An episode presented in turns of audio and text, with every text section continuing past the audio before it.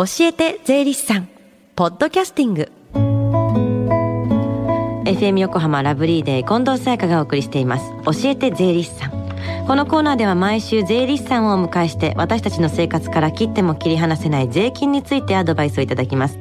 担当は東京地方税理士会江口達郎さんです。よろしくお願いします。よろしくお願いします。さあ今日はどんなお話ですか？はい、えー今日は人的控除の基準日はということで、うん。えー配偶者控除や扶養控除などはいつの時点で扶養していればよいのかというお話をさせていただきます、なるほど。いつの時点で扶養してればいいんですか？はい、えーそれは年末12月31日時点となります。今日は教えて税理士さん年内最後の放送ですし、はい。えーこの話題を取り上げてみました。タイムリーですからね。はい。12月31日の年末で判定するってことはえ人的控除っていうのはまずちょっと伺っていきたいと思うんですけれども、はい、えー人的控除とは基礎的なものは基礎控除という本人に対する控除。うん。配偶者控除という妻や夫に対する控除。うんうん扶養控除というその方の子供であったり両親などに対する控除を言います。はい。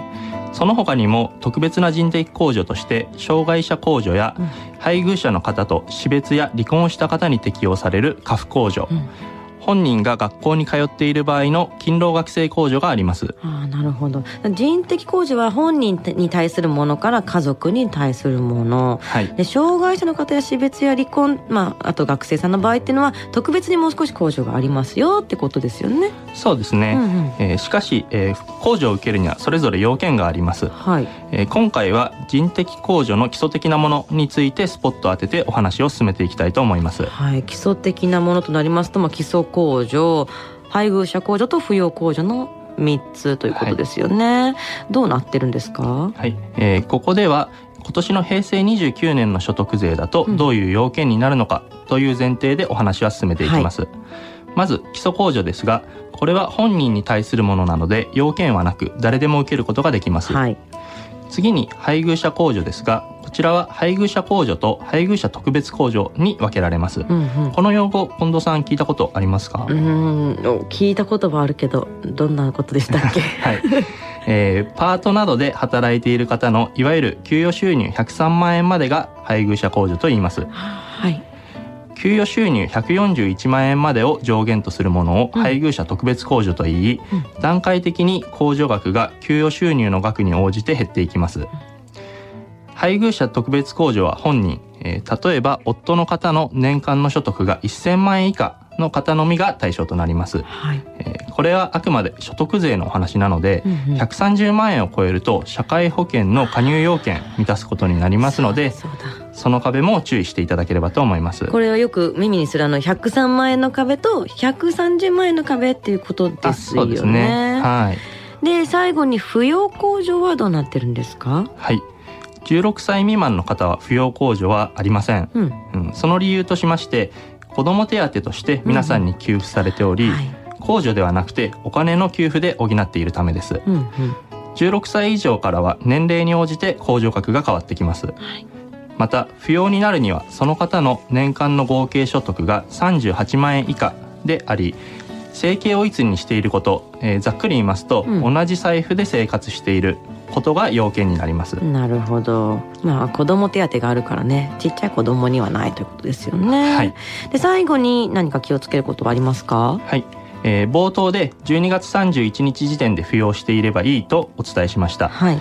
もしおじいちゃんやおばあちゃんを扶養していた場合でうん。今年亡くなってしまった場合は12月31日が判定の日ではなくて、うん。死亡した日が判定の日になります、はい。この場合は例外的に扶養できることになります。はいつもは年金が多くて扶養にできなかったおじいちゃんでも年の初めに亡くなってしまった場合は、はい合計所得が38万円以下で今年だけ扶養に入れるということもありますので、うん注意していただければと思います、なるほどね。亡くなったタイミングでまあ計算をすることができるんですね。はいはい。そして最後に聞き逃した、もう一度聞きたいという方、このコーナーはポッドキャスティングでもお聞きいただけます。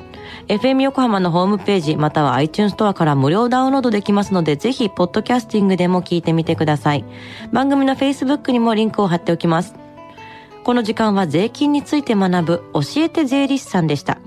今日は人的控除の基準日はについてでした。江口さんありがとうございましたありがとうございましたそして今日え今日最後ですよねそうですね、はい年内最後でまた来年からもありますのでねはい、よろしくお願いします良いお年を、はい良いお年を Deep inside your ears still lingers on the fading sound of footsteps, so clear to hear whenever I find you with empty beer bottles in your hand. I see someone four years old staring back at me. Once you told me you don't know who you are.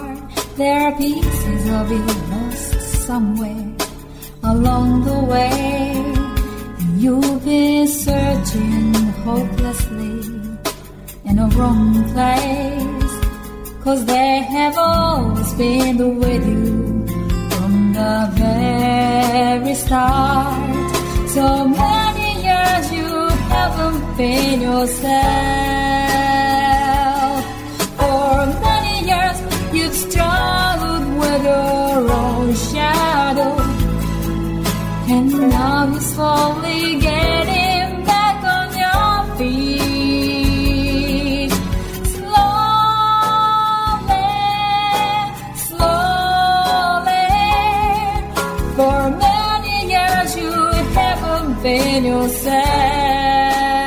yourself. So many years you've struggled with your own shadow.